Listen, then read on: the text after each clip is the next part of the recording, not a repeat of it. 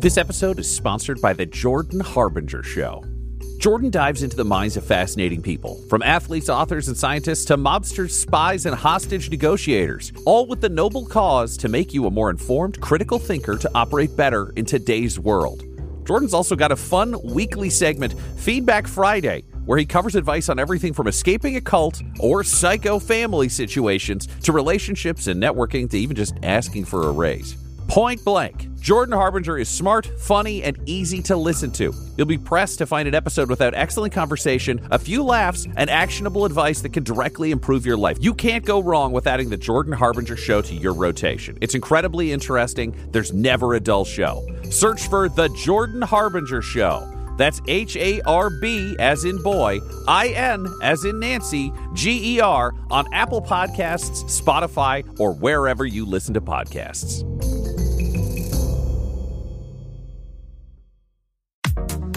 Hello, Dumb-Dumbs and Dragons friends. It's Ryan here during the second week of our hiatus after our fifth season, and I'm excited to be able to introduce another Dumb-Dumbs and Dice show for you to enjoy during this hiatus. It is called Blood and Syrup. It is a Vampire the Masquerade 5th edition podcast, and our coterie features players Ryan LaPlante, Tyler Hewitt, and Megan Miles, alongside storyteller Tom McGee.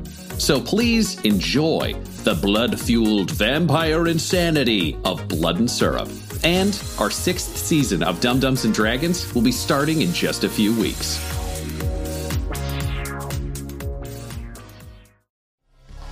Welcome, children of the night, to Blood and Syrup, a Vampire the Masquerade live play podcast. I am your host, Count Vlad von Lestat, drinker of blood, keeper of the chronicle, and all around spooky dude. Tonight's story introduces our cast of recently turned vampires, played by Tyler Hewitt, Ryan LaPlante, and Megan Miles, as they begin their descent into darkness, led by storyteller Tom McGee. Now, if you would like to hear how they made their characters, check out episode zero. Otherwise, it is time to enter a world of darkness, a world of blood, a world of syrup. Abandon hope, all ye who listen here. Ah, ah, ah, ah, ah. For as long as most people can remember, there's been a certain order to the world, a certain amount of control, certain systems, uh, certain people, uh, certain ruling classes. There, of course, there were people who were downtrodden, but for a long time, there's been order to this world. But all that has begun to change. Our story tonight begins at the top of the CN Tower, one of the tallest buildings in the world, hallmark of Toronto, uh, that is, of course, closed for the evening closed except for uh, one floor overlooking the city, uh, the city that is is controlled by all manner of groups. Uh, and tonight it is hosting a, a, very strange meeting in, in the world of uh, of the undead. The Archbishop of Montreal, Alfred Benzeri, has arrived uh, on a certain summons called back from the beckoning, which has dragged most of the elder vampires to the Middle East. He's been called to account for some things that have been going on in Montreal as one of the main leaders of the Sabbat, the, the splinter group that believes that the apocalypse is nigh and is currently attempting to bring it to light in the Middle East. His presence in Canada is particularly upsetting both to him and to his followers. Nevertheless, a chance to meet with some of the higher ups from the Camarilla is always a, a rare opportunity for a Sabbat, and as a result, he's taken the meeting. We follow him into a large restaurant with massive bay windows overlooking the city. He joins a, another um, very austere member of the Camarilla, and together they sip from a chained and blindfolded human at their feet and discuss matters. But quickly they realize that neither of them truly knows why the other one is there. Both assumed that the invitation had come from the other, and only too late do they realize it was a trap. In a blinding flash of fire and sunlight, the entire room is obliterated, killing the Archbishop and one of the heads of the Camarilla.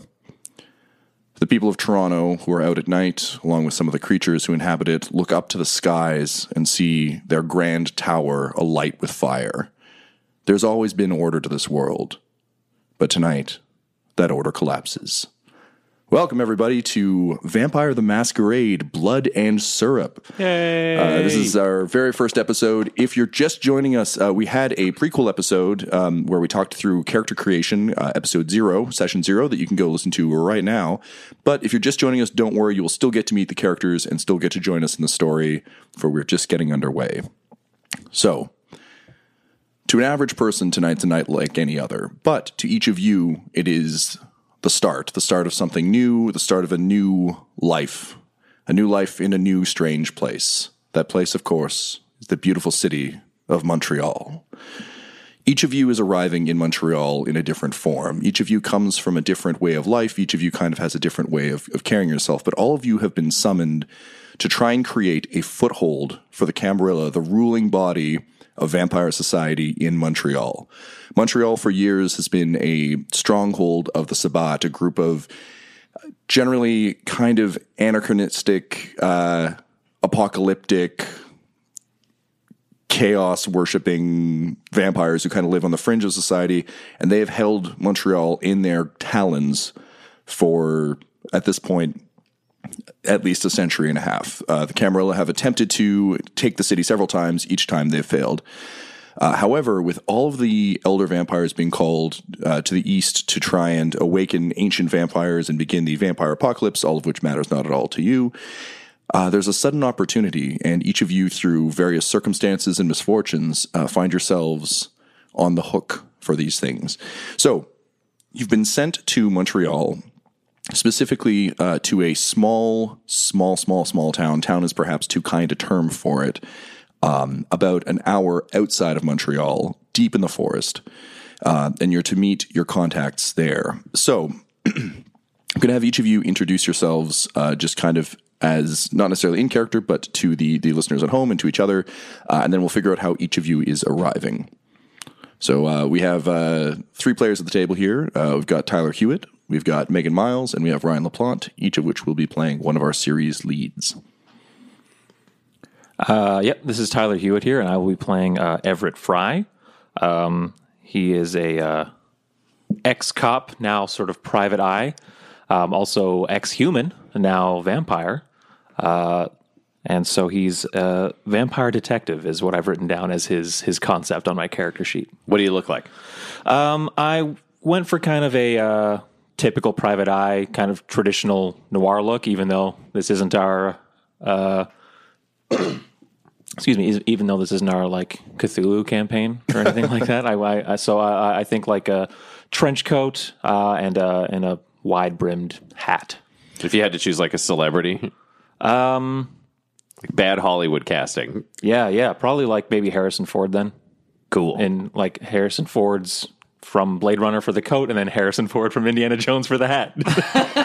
And Harrison Ford from Harrison Ford for the face. yeah, uh, but he he is actually from uh, the American South, so he has a Southern accent. Excellent. Uh, so, Tyler, I'm going to say that Everett is uh, arriving in a beaten up car um, that he has driven sort of up from uh, the American South. He's been driving for days and days. Uh, having only recently become a kindred, uh, a vampire, he has been learning the hard way um, how difficult it is to find dark places to hide uh, during the day, and as a result, has been getting rather inventive with where he parks his car and and how he he does it. So I'd say, kind of the interior of your car is is pretty filthy at this point. You've got newspapers kind of wadded up everywhere from having to kind of tape up your windows, Right, okay, garbage bags, all that sort of stuff. Um, but you know you need to get to Montreal as soon as possible uh, because that was part of the arrangement, and as a result, you're you're making haste. Uh, so you're currently driving your car sort of uh, along increasingly ill-kept roads uh, as you kind of get deeper and deeper into uh, sort of the heart of Quebec. Uh, Megan, who are you? Hi, I'm Megan. um, I will be playing uh, Iris Dunn, who is kind of a self help guru, a poet, kind of uh, motivational speaker who just wants to make the world a better and kinder and more equal place. Um, she's very well, she's m- moderately famous, um, and she has a long jet black hair. She kind of uh, medium height and uh, kind of Sofia Vergara curves. She's just a a very um, outspoken person who uh, not afraid to speak what uh, she thinks. Cool. So, um, Iris, I'm going to say that uh, you're arriving on, uh, you're flying first class um, on a jet. Yeah. Um, you're actually flying into Quebec City rather than into Montreal. Um, but uh, you have uh, you've been told that someone will be waiting to pick you up. Uh, your your agent has assured you that uh, transportation will be uh, sorted out upon your arrival. Um, and as you know, Emily never fucks up. Uh, so you're currently um, sitting in first class. I think maybe staring down at a drink. what do you think Iris's drink of choice would have been? Bourbon. So you're staring down at a bourbon with kind of a gradually melting um, cube of ice in it, uh, with kind of a, a, frustrated look on your face because, as you've come to discover, the human flavors you enjoyed uh, don't taste the same in your kindred form. So even though you can drink it and imbibe it, it's just not the same. Motherfucker. uh, Ryan, who are you? oh, so I mean, in real life, I'm Ryan LaPlante, uh, but in the game, I play a gentleman known as Ridley Beef, aka the Riddler. uh, he's like a British gangster originally, like Cockney, kind of low class, um, very street level. Uh, to give like a physical comparison, it's probably like a middle, like young to middle aged Bob Hoskins, but specifically with the haircut glasses and mustache of Philip Seymour Hoffman's character from Charlie Wilson's War. Please look that up. It's very specific, uh, but it is exactly how I picture this guy looking. Uh, he's always wearing like so he's sort of short and stocky. He's got like tattoos that would be embarrassing for somebody else. Like there's always something inherently ridiculous about him. He's wearing a suit that's probably kind of nice, but it doesn't fit, so it looks really cheap. Uh, yeah, he's it's just like corner street thug. Mm-hmm. Cool. Uh, so Ridley, uh, I'm going to say you are on the Via Rail train, which is kind of uh, Canada's equivalent of the Amtrak. Um, so it's a, uh, a well appointed car. Uh, you had to time it pretty carefully to make sure that you'd only be traveling uh, at night. Um, you kind of boarded at dusk, and um, you are getting off in a small town just outside of Montreal, uh, where you've been told to expect a, a pickup. Um, what do you think you'd be doing on the train? I'd probably just be like sitting there. Like I, I don't think he's a terribly brilliant man. Like that's not his strength. So I think it's a lot of like looking out the window, turning brain off. If I don't know what I'm going there for specifically, then I just have to wait for information. So it's like the goal is to try not to make assumptions. Cool. Yeah. Um, I will say you have been given uh, instructions um, in the sort of greater sense um, by uh, your handlers at uh, the Notte Nostra the uh, the vampiric um, mafia essentially um, back in Europe. Uh, that said, they basically told you go meet up with a contact and they'll give you more information. So it's one of those horrible you know what you're going to do, but also don't have any details. Cool. Then I'm probably cracking my knuckles occasionally. okay, great. Um, so the three of you converge on your various locations, um, and in short order, um, you find um, Tyler. I think you you drive your car kind of like a an agreed upon pickup location. Um, and uh, let's say we start with uh, yeah, Iris. We'll start with you. Um, you uh, arrive. Uh, the plane touches down. You uh, sort of you can see that a couple people kind of recognize you as you make your way through the airport. Um, in fact, um, a uh, a young girl runs up to you um, with a copy of one of your books and uh, has a pen and is kind of like thrusting it out at you, um, asking for an autograph. Um, yeah, I mean, I I bend down and ask her name and scribble away a, a quick little hi and nice to meet you. Cool. Um, you can tell that she's very uh, she's very excited. Um, she's very kind of um, like overjoyed um, that, that you're you're taking the time. Um, Emily's kind of standing nearby, kind of glowering like this. This this is an unnecessary waste of time. You got places to be. Um, that said, uh, very uncomfortably for you, uh, you can you can sense the sort of joy pulsing um, off this young girl. She's getting you to sign, uh, and kind of to your horror, uh, your teeth begin to throb a little bit, and uh, as you continue to adjust to this this new life you found yourself in since you returned, uh, as much as you see her as a fan and kind of a hope for the future, you now realize that your body is crying out for for the kind of blood that this uh, this person has.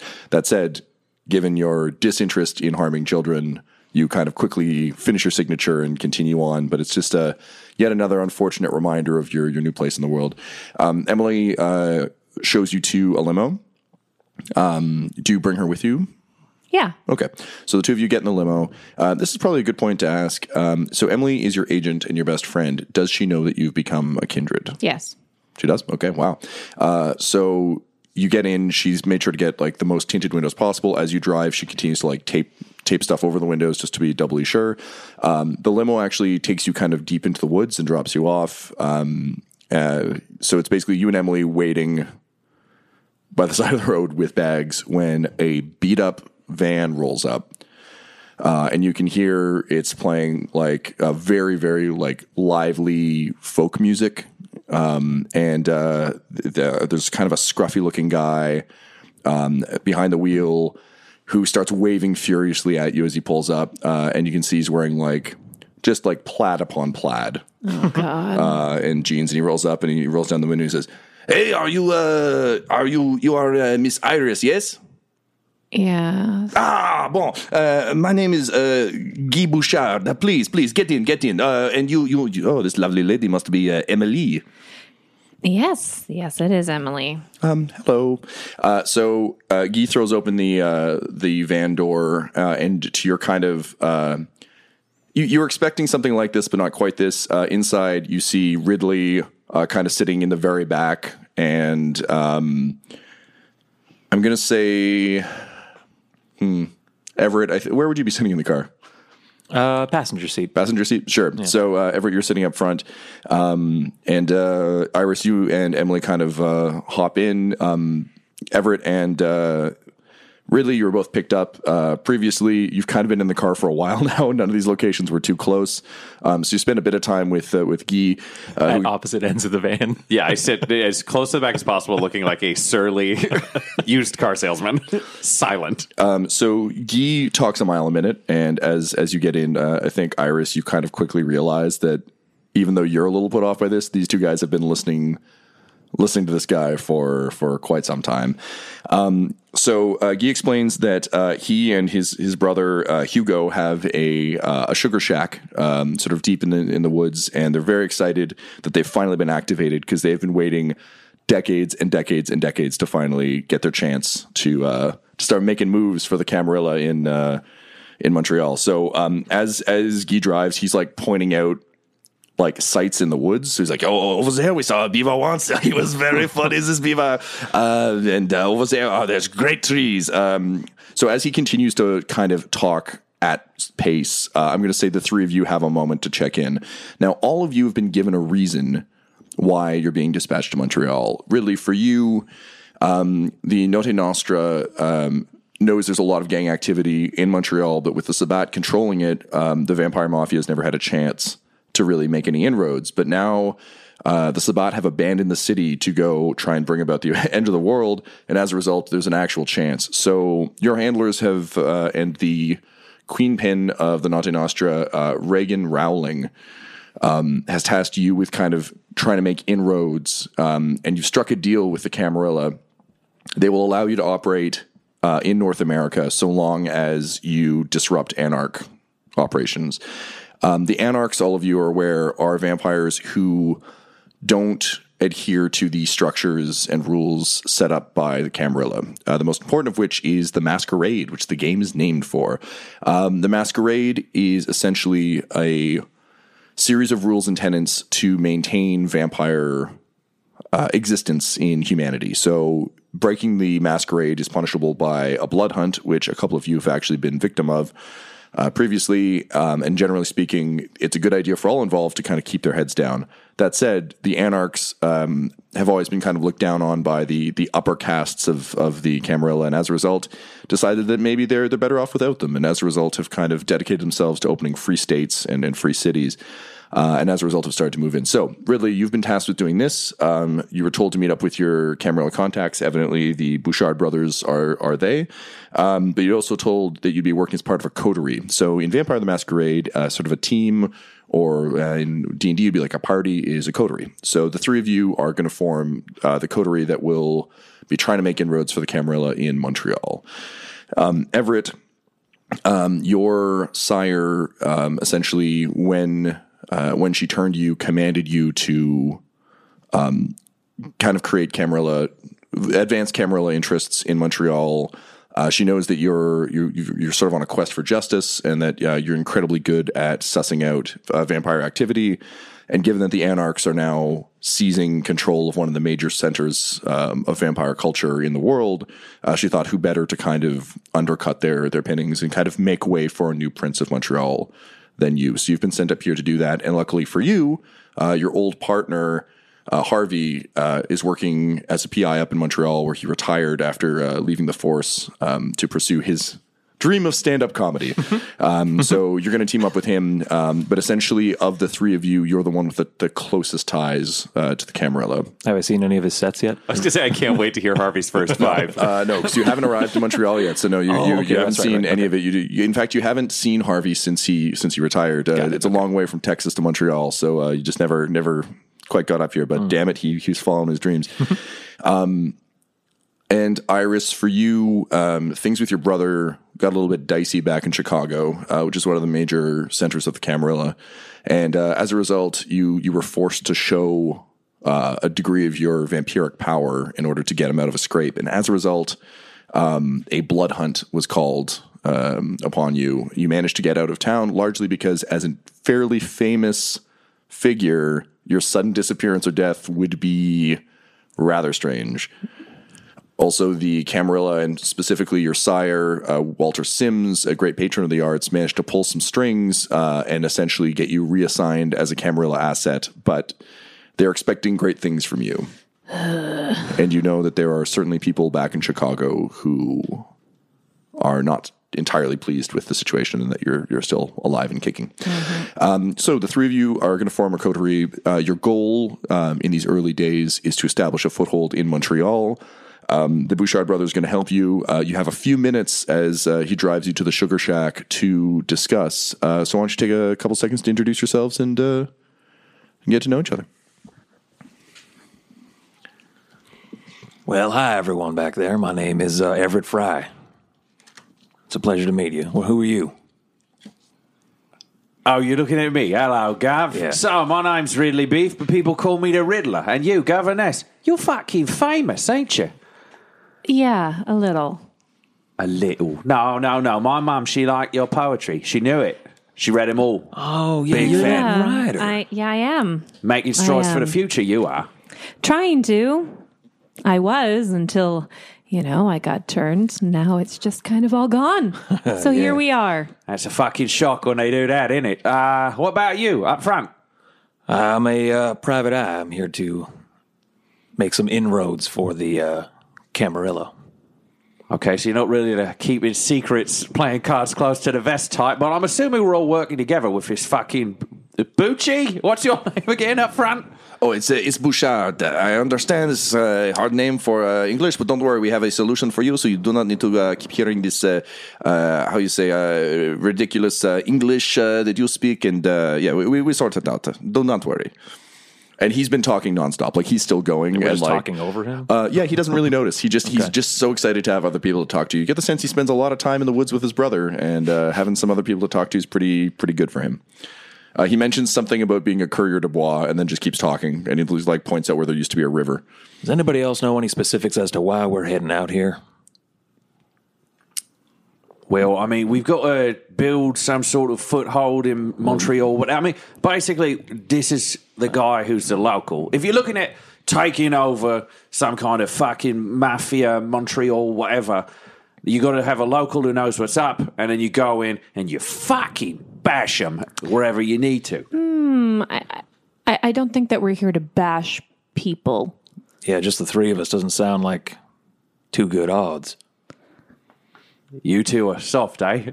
Because I am a fucking basher. If they're going to send me in there, it's because they want someone for me to shove my fist up their fucking ass. And then when they die, they know big fucking deal. No, this guy's into some interesting shit, no? Sounds like this guy's first through the door, Iris. Sure, because I'm just here to talk my way in through those doors. That sounds like a good idea to me. Also, I'm Emily. Um, hi, sorry, I didn't want to interrupt. Um, I, uh, I represent uh, Miss Dunn. Uh, so if you have any press inquiries or any booking uh, problems, uh, you can go through me. Uh, Emily is, I'm going to say. I look at her like she's a space alien. Yeah, um, I, think she she looks like Winona Ryder in uh, Beetlejuice. Um, like she's just like very small and kind of like trying to blend into the wall. Yeah, she's trying to play the vampire the vampire card without being a vampire. She's trying a bit too hard. Yeah. So um, smash cut back to Iris. Uh, your last days in Chicago. Um, after the show of Vampiric Force, um, you were taken aside by some uh, members of the the. They, in fact, uh, kind of dragged you before Elysium, which is when uh, the Camarilla meets to discuss all the matters of the day. Uh, and that's where the blood hunt was kind of announced. Luckily for you, um, your sire, uh, Walter Sims, uh, is a fairly powerful man. Um, he's a very, very old vampire. Um, and he managed to kind of sneak you out a side door. Um, however, in describing to you how he could set you up in Montreal, uh, he did warn you that you would have to essentially eh, justify the vampire thing. So his recommendation was that perhaps you go through a vampire phase, um, and that that become part of your performance and your your kind of like poetry and and uh, essentially like take on that persona for a bit. Um, so uh, Emily really took this to heart, and yes, she is she's really she's really swinging for the fences. She has like a spider brooch.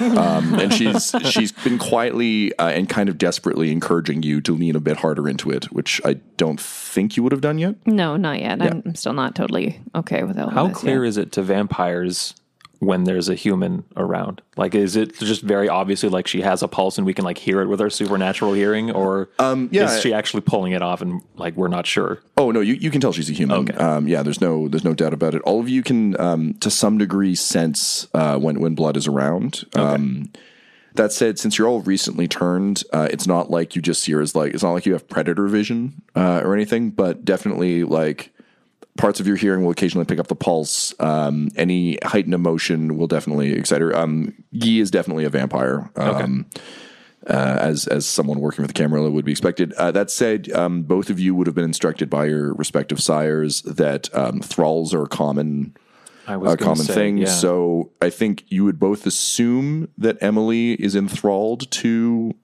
Iris. Uh, Iris, you and I know that isn't the case, but I think from the outside it would just be like basically, oh, she's got a Renfield. This is nice Okay. um, because there's a lot of ways to kind of exert your will over over mortals. Um, and w- one of those ways is being friends with them, which is what's going on over here. But other other ways uh, exist. the other safer, more publicly approved vampire ways. yeah, yeah, exactly.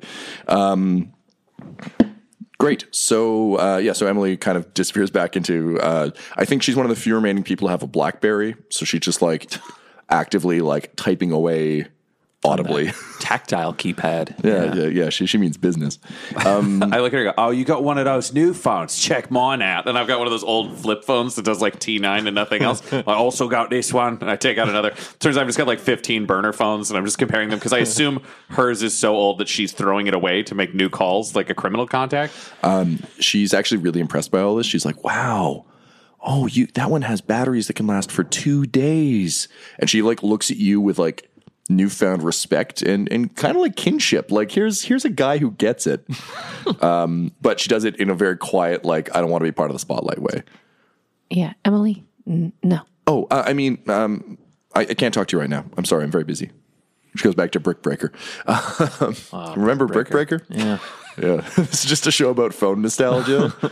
um, so eventually, I pretend I'm busy too, but I just flip through the settings because I don't have games on phones this old.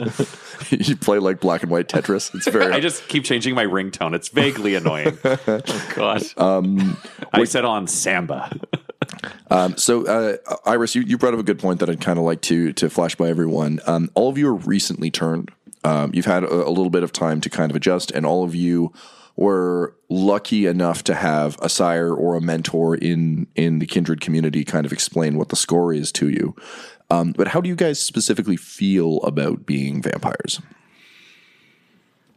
I think it's a fucking upgrade uh, from a Ridley perspective because he's a guy who's been the low totem, like the, like the lowest level of the totem pole, or like he's been very far down the food chain. And for him, anytime you get offered power, you just take it, like because you have to fight for power. So if this was given, parts of it are super fucking creepy, but parts of everything he does are super creepy. Right. And also, I think for you, given that you're on the verge of death, this is just like a bonus ride. Yeah, definitely. Yeah, cool. Uh, how about you, Everett?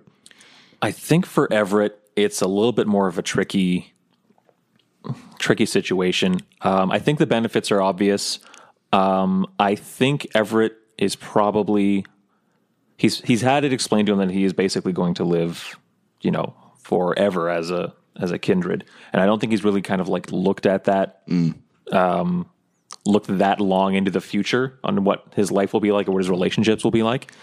Um, and he definitely has a hard time with blood drinking Right. uh, right now. Um, just because of his background as a police officer and homicide detective.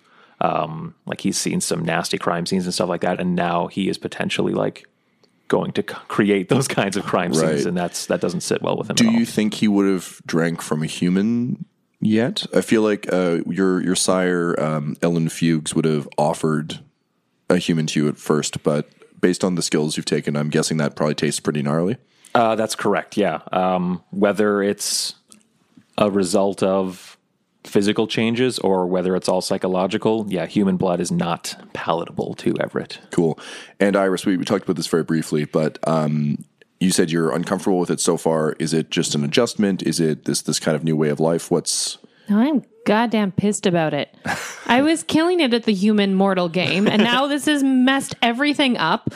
Everything's gone to crap because of being, Walter Sims? being- because of Walter Sims, and now I have to deal with a whole other slew of things other than what I want to be doing, which is just making things better. vampires make things better, right? No, not so far. Well, that's about to change as you pull up to um, the sucre de sanguine, the blood sugar, um, which is a small um, sugar shack operation. Uh, essentially, a uh, maple syrup. Um, you can see a bunch of maple trees. Um, there's a bunch of taps around, and kind of a small tourist. Uh, very like it's a kind of like a, sugar shack is essentially a place where uh, people distill maple syrup and, and sort that out. Um, the front is very tourist friendly, but also looks very abandoned. Like hmm. you can tell that these guys like you know it's like a an any farm that's really like gone out of their way to be like, look, we're a tourist attraction, but they're in the middle of nowhere, so no one's ever been here. Right. Yeah. Um, So it's got a, a big colorful sign, um, but more importantly, um, out uh, out in front uh, is a guy who looks exactly like Guy, uh, except uh, he's got a beard uh, and he's he's shaved his head. Uh, and he stands up and he throws his arms in the air, and you can see he's wearing um, like a sort of classic um, flannel onesie, the kind of like the butt flap. Um, and he's like, "Oh, you brought these guys!" And he's like, "Yes, these are these guys here." Um, and the uh, the van pulls up, and you are introduced to Hugo Bouchard. Uh, so the Bouchard brothers uh, have been vampires for a very, very long time. Uh, but unlike a lot of vampires, their ambitions are somewhat more limited, uh, and they're very patient. So they've been running this sugar shack operation essentially to keep an eye on Montreal and to allow um, an easy inroad into the city for whenever the Camarilla decided to activate them. Um, you get the sense almost immediately that if you were the Camarilla, you probably would never activate these two, and yet um, by circumstance, uh, here you are. Um, they invite you in. Um, uh, Hugo is uh, sipping from a uh, sort of a like a flask of blood, uh, which he offers to all of you as you come in. He says, "Oh, please, please, uh, you must be so thirsty from your ride. Uh, you want uh, want a little bit of the good?" Nah, I'm good. I'm going to wave that off as well. Okay. No. Emily is like almost putting her hand up, and then like looks at Iris, and then puts her hand down. She's like, "I don't know. I'm just trying to fit in. I don't know what to do." Just, just stop. Okay, I, I will. I'm sorry, ma'am. Um, so uh, you come in and it's it's just like think like a sort of a classic cabin thing. There's like a roaring fire. Um, kept behind a very, very heavy iron grate uh, that keeps it far away from the, the vampire folk. Um, you can see there is a recently slaughtered moose uh, hanging upside down um, that uh, is dripping into a, a pail of blood. Um, and uh, you get the sense that with the lack of visitors out here, uh, there probably aren't too many uh, humans about for them to drain. Uh, that said, you are immediately struck by how many wolf pelts there seem to be. Um, just sort of like a big wolf skin rug, and there just seem to be kind of pelts everywhere. Um, so they welcome you in. Uh, and they say, uh, "We have we have uh, we have something for you to uh, make this all a bit easier. Uh, just uh, give us uh, two seconds." And they they both disappear into the kitchen. Looks like these boys have a problem with fucking wolves. Am I right? Honestly, I, th- I thought they were big fans. Based their whole decor around it. We're going to have to ask him some fucking questions about the wolves. I'm curious. So, I understand why I have you here because you're a PI, so you're here to ask questions, and I'm here to right. fucking punch things. What? What brought you here? Now that you write books and thoughts and such. Do you do understand that I have a lot of influence and people listen to me? I, I don't know if I haven't like met you before, so I know you're right, but I didn't know if you like talk good. Yeah. I think I got famous. Emily, Really, I think Iris might be here for the softer touch. All wow, right, I'm. Oh, this is going to be fun. Yeah, um, Emily uh, just kind of scooches over to you with like um, Iris's TED Talk, um, which is playing like on a like fucking media player or some shit on BlackBerry. But she just kind of shows it to you on mute and is like, "Look how many views." It's impressive, Emily. But you know what? I, f- I fucking know things. Okay, you don't need to fucking show me. Uh, and I, I slam it shut. Wait, the BlackBerry? What is it? A BlackBerry? It was. can't Well, it's, it's broken now. Yeah, It's broken now. I folded it No, in half. dude, it's a BlackBerry. It just bounces off the floor. Oh, I thought I would reach over with both hands and just fold it Okay, so it shuts. Where there is no hinge. Yeah. yeah, tiny keys fly over, and she goes, uh, "Oh, oh, um, okay. I guess I'll have to take that cell phone upgrade that they keep trying to sell me." there go all those pictures of my cat. uh, she goes and sits in a corner. Um, anyway, so um, after a moment or two, um, uh, the Bouchard brothers come out, um, and you can see that they are carrying um, three vials. Uh, that seem to be kind of um, blood with something kind of almost metallic and oily in it. Uh, and they say, uh, "Listen, we, we thought this might be a problem. Uh, you you you don't speak uh, French, uh, so we uh, we uh, talked to a friend of ours, a warlock of uh, some note. Uh, we got these for you, uh, so uh, here you go. And they uh, they hand you each one of these vials.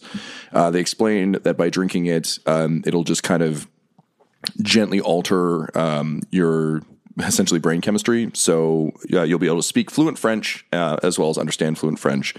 Everyone will just sound. You'll speak in whatever language you normally speak. Uh, it will sound like French to others, and so on and so forth. So essentially, universal translation solution.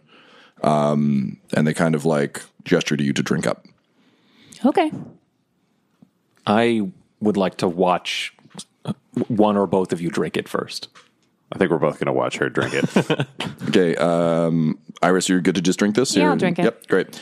Uh, so bottoms up, uh, you knock it back. Uh, it actually tastes really good, which Mm. is surprising given how gross it looks. Um, and uh, sure enough, um, you can kind of feel like a weird tingling in your throat. Um, and uh, then um, Hugo turns to you and goes, "Oh, uh, so did it work?" Oh, yeah. Your horrible accent's gone away. And so is yours. This is really good for both of us. Uh, honestly, I, I, I hate speaking that that You have a horrible pigeon language. beautiful. You have a beautiful voice. Thank you very much. Uh, you know, uh, uh, Guy and I uh, sing a lot, uh, and so you know we both have these beautiful voices. But uh, also, I- I'm kind of uh, a little bit offended that you didn't think I had a beautiful voice before. It's a when I- little, I'm sorry, love. It was a little bit abrasive. okay, well, it's easy to be abrasive when you're speaking a garbage language. Uh, Are we just watching these two people have a conversation conversation, in, in, fluent in French? French. Yep. I, seeing them both speak fluent French, I will also drink mine now. This will be the ultimate proof for me. if Ridley starts speaking like perfect French, then I'm like, okay. like Um, so- she seems sophisticated enough that maybe she just was She just knew French. keeping French in her back pocket for a big dramatic reveal. she, but she if had a you drink can and speak can it, speak French. Yeah. Yeah. Uh, so um, he turns you, uh, slaps you on the, the, the meaty shoulder, and says, "Oh, good. Uh, you drank it too, huh?" Yeah, I fucking drank it. Uh, you, you fucking saw me. Uh, so Everett, um, it's French, but in in like classic like deep Quebec, Ang- like is it anglicized for him? It's, it's like it's got a He- thicker his, Quebec accent. His accent's so bad that even drinking this, it's still like Yeah. je suis an idiot. yeah, yeah, like it, it's it's a rough. It's My a mind rough, goes Sweet. to Fuck you. my mind goes to I think it's bullet bullet tooth Tony, I Yeah. believe, who's like bonjour Yeah. as he's like killing someone. yes, yeah, hundred percent. So yeah, Jam Lotto Boost. yep. Où est mon livre? I apologize to any francophones listening. I'm opening up my cahier Yep. to do my fucking toujours. All right. Uh, so with that, I shrug and, and drink. yeah, you're drink seeing mine. you're seeing Ridley speak his version of fluent. All right. So uh, yeah, Everett. Sure enough, uh, you knock it back. Um, unlike the other two, this uh, this does taste. Um, actually, um, Ridley, this would taste gross to you as well.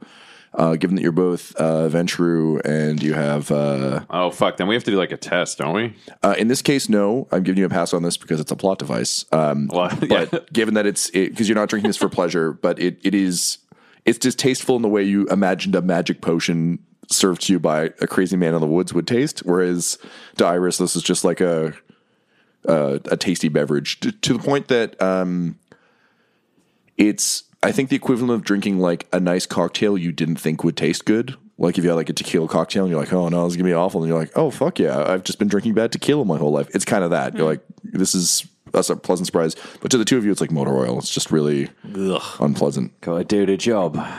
I'll uh, I'll turn my back and drink it so no one can see my face. Okay, cool. So um, Nice. You drinking over there? Fucking secret. Yeah. Private eye. Keeping things private. Everybody don't notice. The private eye's doing some private drinking. no, he's just a wuss who can't hold his liquor. And after I like grimace and gulp it down, I'll turn around and kind of show the empty vial. Oh, oh, he did it! Wow, I, I, I didn't know. Uh, What a secret. I mean, maybe he poured it on the floor. You speak French now? I don't know, do I? we. And, and it, it comes out like je ne sais pas. I don't know. It all just sounds like English to me. we got to trust a French guy. Uh, Yep, uh, and literally, my name is Guy, and I'm French, so Nailed it. trust that French guy. Uh, great. Well, I'm glad we started that out. I think that'll make things much easier for you um, here in Montreal. Uh, there's a lot of English speakers, so you can probably get away with your native tongue too. But if you need to blend in at all, uh, there's certain vampires, certain members of the Camarilla have a real problem with people not speaking the language. Uh, it's usually the, like the sort of older European, like you know, there's a lot of like Italian vampires who are just kind of like, ugh. Uh, but they've been around for a long time. So do we have to consciously switch between the front case and the Uh, for you, for you, it'll be fine. Yeah, just uh, Nice. whatever whatever your intent is is what what'll come out. So don't worry about it. Honestly, this guy's really good. Uh, also, we'd really appreciate it uh, if you don't tell uh, any of the higher ups that we have a friend who's a warlock. That would be pretty good. Sure. Um, are you folks supposed to be the ones who are briefing us on why we're here? Oh yeah, yeah, yeah. Sorry, we just uh, wanted to get the, the French thing out of the way first, so we didn't have to try and speak that. that fucking English garbage anymore. Um, yeah, great. So uh, yeah, pull up a seat. Uh, just uh, grab yourself a, a pelt rug there, and um, we'll we'll fill you in on what's going on. Uh, so. As you know, Montreal uh, for years and years and years uh, has been in the hands of the Sabbat um, under uh, sort of a variety of archbishops. Um, the uh, the Sabbat have had a, a stranglehold on the city, and uh, you know the Camarilla have launched a few uh, a few attacks. There was uh, that whole uh, ugliness with the Inquisition a while back, but ultimately, you know, it's just it's an impossible city to hold. But with all the Sabbat just dumping out of the city, and a lot of the elders leaving to go deal with that antediluvian nonsense uh, in the Middle East. Uh, you, wait, did anybody fill you in on those? Do you know what those are? We're pretty green to the whole vampire status quo. I mean, I know, but you can fucking tell them if you want to. Uh, can you roll me a? Um, that's the first roll of the game. Uh, I'm gonna say a manipul. Uh, Persuasion? yeah, well, yeah. So the way um, skill checks work in this game is you roll with your attributes and your skills. So it'll be a combination of the two. So for this one, I'll definitely take persuasion and I think probably manipulation because you're you're lying. Yeah, that makes or sense. chari- I take charisma as well, but you're, you're doing it in a pretty brutalist way. Th- those are both identical for me. So Dope. that's And um, so uh, you'll add those two numbers uh, based on how many dots you have in your sheet. Uh, also, because all of you have hunger one, uh, you have to swap one of your dice out for a hunger dice. The way hunger dice work is if you get success or failure on them, or if you get like a critical on them, uh, interesting things can happen. Uh, so go ahead. Both Guy and Hugo are looking at you disbelievingly. Uh, two successes. Two successes, great. Um, so they kind of look at you disbelievingly, but also you seem kind of tough and also very sure of yourself. So maybe they just misread you. I mean, you, you might know your shit. Um, so they kind of nod and they say, oh, oh, "All right, well, we'll we'll tell these two." I like cross my arms and gesture towards them knowingly. Great. Um, so they explain that um, a lot of uh, a lot of vampire history has been lost uh, over the generations, uh, and a lot of uh, there's a lot of mistruths kicking around, and uh, to their mind and, and the Camarilla's mind, a lot of lies. Uh, the biggest of which is the idea of the antediluvians, who were um, the sort of founders of the the, the major clans of vampires, who've been around since the the supposed great biblical flood. Um, all of them have been missing for years and years and years, but um, the Sabbat particularly believe that uh, upon their destruction, uh, they can bring about Gehenna, which is the uh, the foretold vampire apocalypse. The Camarilla thinks this is all a bunch of bullshit, um, and uh, they're as a result um, fairly skeptical about this idea. That said, there has been something um, affecting a lot of the older vampires known as the Beckoning, which is uh, almost a a bone deep call to return um, to sort of the cradle of civilization in the Middle East to attempt to possibly protect these ancient vampires. And the Sabbat have gone in huge numbers to to carry on this war. Um, as a result, Montreal is suddenly very, very ill defended. There are a number of younger Sabbat who remain and who have kind of shored up the main defenses of the city. But for the very first time in in ages, uh, there's an actual chance to establish a foothold. So the Bouchard brothers have been lying in wait, uh, living in the woods, and helping to manage the lycanthrope problem that still uh, besets a lot of uh, rural Quebec um, waiting for their chance to kind of smuggle a team into Montreal. So basically, they'll take you. Their job is to provide um, a a safe harbor outside of the city um, for you to kind of use as a launching ground. Um, also, because of their syrup operation, they actually have connections throughout the city um, and have been operating a delivery business, pretending to be their own descendants for years and years and years. Hmm. And as a result, make regular deliveries around the city, and as a result, can kind of smuggle things in and out that you might need. Um, but uh, their their ultimate dream is to kind of help establish um, a new, uh, for the first time, a prince proper in, in Montreal, which is sort of the the regional ruler of, of the Camarilla. Um, so they're very excited to, to get a chance to do this, and they're basically your your point people. So they're definitely not city folk, um, but they are incredibly good smugglers. Uh, during Prohibition, they were rum runners, um, and they they have syrup operations sort of throughout Quebec. So um, they've been told essentially to get you into the city um, and to provide any kind of outside assistance they can. Um, they've identified a neighborhood that seems pretty um, ripe for the taking, as it were. Um, where there seem to be enough troubles that you could kind of get in and, and actually establish your own order. Um, so they kind of give the details to all of you as to to that. Um, each of you knows that there's kind of a major thing you need to accomplish fairly soon to kind of establish yourselves. Iris, for you, as a, a known celebrity, you need to establish a reason why you're in Montreal. Uh, as well as establish why you're doing this vampire thing. So essentially, for you, the challenge is you're an internationally recognized artist who has moved to a new city for no reason and no longer goes out during the day. So it'll be up to you to kind of establish what that is and figure out how to kind of blend into the society of the high, the artistic society and the high society of, of Montreal. Um, to that end, um, Emily uh, gets to talking with uh, with Hugo about um, possibilities for uh, accommodations for you um, and something kind of befitting your your rank. Um, Everett, for you, um, you know that um, Harvey Grimm, your your old uh, partner from the force, uh, has retired uh, up here and is running a he retired to Montreal to become a comic, but is essentially spending most of his time as a PI because being a Must not be working out too good for him. no, I mean, you know, who knew a guy who's never done stand up who just shows up and assumes that all of his cop stories will go over real well in Canada um, isn't doing so well. So, An English speaking comedian went to Quebec to tell pro cop stories? How could this possibly go wrong? Yep, that's many ways. So, Must have met Harvey. Sounds just like him. Yeah. So, um, Everett, your your job is um, as as you've been uh, informed by um, Ellen, who again is is a, a, a agent. Um, anarchs are trying to seize the town for themselves. Um, your job is to stop any bre- major breaches of the masquerade. Uh, and the easiest way to get established there would be to reconnect with Harvey um, and go from there. See if he has any leads to things that might be vampiric in nature, and basically pick up exactly what you were doing in Texas here in Montreal.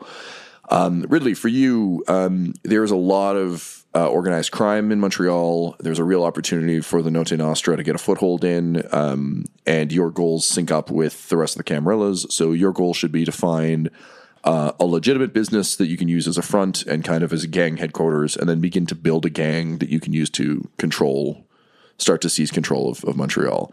So essentially finding a headquarters of some sort, whether it's a bar or a failing business or something, figure out what they need, give it to them, and seize control. Um, so he's identified about a two block radius that he thinks you guys could all very easily sort of infiltrate and sink into. Um, and uh, with with dawn rapidly approaching and, and sort of uh, time to tuck in, you've got a chance to ask a few questions if you want uh, to make any preparations, and then uh, the following evening uh, at dusk, you'll set off for Montreal proper. Uh, so Everett's been given uh, Harvey Grimm as his as his contact. Um, was he told by um, by Ellen whether or not the uh, Bouchard brothers would have more info on on Harvey or anything like that? Yeah, I mean the the Bouchards aren't exactly they're they're really are like essentially smugglers and traffickers. So they don't have a ton They of information. information. Yeah, they, they're not huge at information. Um, also, they're just even though they're they're very genial folks, they're they're not uh, sort of brainy investigative types. They're kind of streetwise, get in, get out kind of guys. Um, Well, actually, I guess we would say Everett. Everett would say, um, "Gee, we noticed you've got a fine collection of wolf pelts all over your home here. Uh, is there a story behind that?" I mean, uh, you know, every every werewolf's got a story, but uh, most of them end at uh, the end of one of our blades. You know what I'm talking about? You you two are both blade fighters. Oh, when the need arises. I mean, werewolves don't go down easy, and you got to make sure they stay down. So uh, when when they're either in their human form or their wolf form, we uh, we make sure they don't get back up. And he kind of taps the pelts, um, and uh, they both kind of share like a, a kind of like dark chuckle, but like uh, you know, always kind of hard to transform back when you don't have uh, have the casing anymore. If you know what I mean. Well, me, I've never seen a werewolf. Oh, you're standing on one. What I mean to say is, what's it like to fight one, and should we expect some? Oh, they're uh, they're vicious motherfuckers. They uh, there's very few things that uh, that can harm our kind. Uh, as as I'm sure was explained to you, uh, we don't like fire, and they kind of like look at the heavy metal grate. Uh, we don't like blades. Uh, decapitation's a real problem. Um, but werewolves, they they're one of the few things that can take us down. You really don't want to deal with them in a fight. I mean, we, we got these lot by by trapping and being uh, being sneaky about it, but no, you don't want to face one in open combat. But don't worry, they they very rarely venture into the city anymore. Uh, they're mostly there's a, a very large werewolf population in kind of the wilds of Quebec. Um, that's where they, they, they tend to prowl. Um, but uh, if if they're in the city, something's gone gone real strange. That said, without the Sabbat holding the city, who knows? So I'd like to know you've got this place you think we should go to. So who owns it right now? Because there's no place in the town is mobbed up as fucking Montreal that there's nobody running a block. Well, that's the interesting thing. Uh, when the Sabbat left, uh, they left a vacuum. Uh, so the Anarchs moved in pretty quick, and a lot of the gangs been tied up fighting them. So this particular uh, neighborhood, uh, we know it's got some. Uh, we know uh, the, the orphans, uh, the biker gang. You may have heard of them. They they've they've they've been mixing it up around there, but it's it's on the edge of their territory. It's far enough away that they shouldn't really be there. They're just uh, they're trying to rebuild. They uh, they got wiped out a while back during the Inquisition, so they're just kind of rebuilding their ranks. And uh, in addition to stirring up trouble with the other biker gangs like like the Angels, they're um, they're just edging they're edging into new territory. So if you leave this too long, it'll be gone. Uh, but uh, The orphans, are they vamps or are they just fucking hard boys? Yeah, no, they're they're they're vamps. They're they're a vamp uh, biker gang. Um, they've been operating out of Montreal for a long time. As I said, they uh, their leader uh, Pierre he uh, he left for a long time after uh, you know back in '98 the the gang got wiped out mostly, but uh, he's he's putting it back together. Uh, particularly with the Sabbat out of the way, he's got he's got a lot of room to move. So you might have to might have to deal with them, but uh, you know you're going to come up against them at some point anyway. So better now than later. Uh, Iris, you looked uh, you looked particularly. Uh, uh, I don't Yeah. want to say freaked out, but I didn't know vampires were real as well. I didn't know that was a thing. werewolves. werewolves. Sorry, there were, uh, yes, sorry, I didn't know werewolves were a real Well, thing. it seems as like well, this all but, is um, new. Yeah. Yeah, um, that's kind of terrifying. Oh yeah, they Um, are terrifying. You're you're right to feel that way. Great.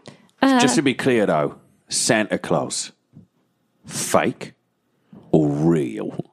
Guy looks to Hugo, and Hugo's just shaking his head at him, and Guy's like, "Pretty sure he's real." And he was like, "Fucking no, man! I've told you, it's me. It's me. It's been me since mom and dad." Sorry, you're you're coming in on about a century long argument we've been having. I'm just saying, vampires are real, werewolves are real, Santa Claus possible. He points at Ridley and is like, "You fucking see this guy? He gets it." Okay, I need to I need to sleep and process all of this, but um, I have one request. So when you're um, setting up my accommodations in Montreal with Emily, just uh, if you know anybody who is well connected, who can kind of connect me with a few people who can, you know, inform me about what's going on around town, preferably people who know who I am, like my work, people that I can trust. If you know any of networks of that Are, such are, that can are you famous? And Emily's just like, "Oh, uh, uh, guys, I, I, yes, yes. Uh, don't worry, uh, Iris, I, I got this. We'll, we'll we'll figure it out." Great. I just need informants. Perfect. So um, uh, Guy and Emily continue to chat. Um, Hugo kind of shows you to. Um, he just like cranks, like pulls the rug aside and pulls up a like a, a classic kind of trapdoor situation. Um, downstairs, uh, you can see there's a bunch of like very very old casks. Uh, clearly, this this used to be a, like a moonshine operation. Um, you can see a bunch of the casks uh, seem to be blood stained, um, and uh, there's there's coffins set up for for all of you. Um, they are you know it, it's it is kind of a cabin situation. These these things are are pretty basic. Um, I think um, Ridley, this this looks fine, probably fine to you. I mean, you know, Yeah, I just immediately strip nude and then climb into one of them because I'm not getting my suit dirty. Everett's pretty uncomfortable. Uh, yeah, look, uh, I've been sleeping in my car up to this point. Is there a couch I can crash on or something? I mean, if you want uh, if you want to drag it down here, sure. Uh, just you know, uh, you're gonna have to get used to the box someday, man. That's uh, that's that's part of the gig. Yeah, well, not today. Uh, all right. Well, um, I guess make sure to put out the fire before you you you, you put down for the day, and uh, you're going to want to close those those shutters. I mean, the, the the trees give us a lot of protection. That's why I've been out here so long.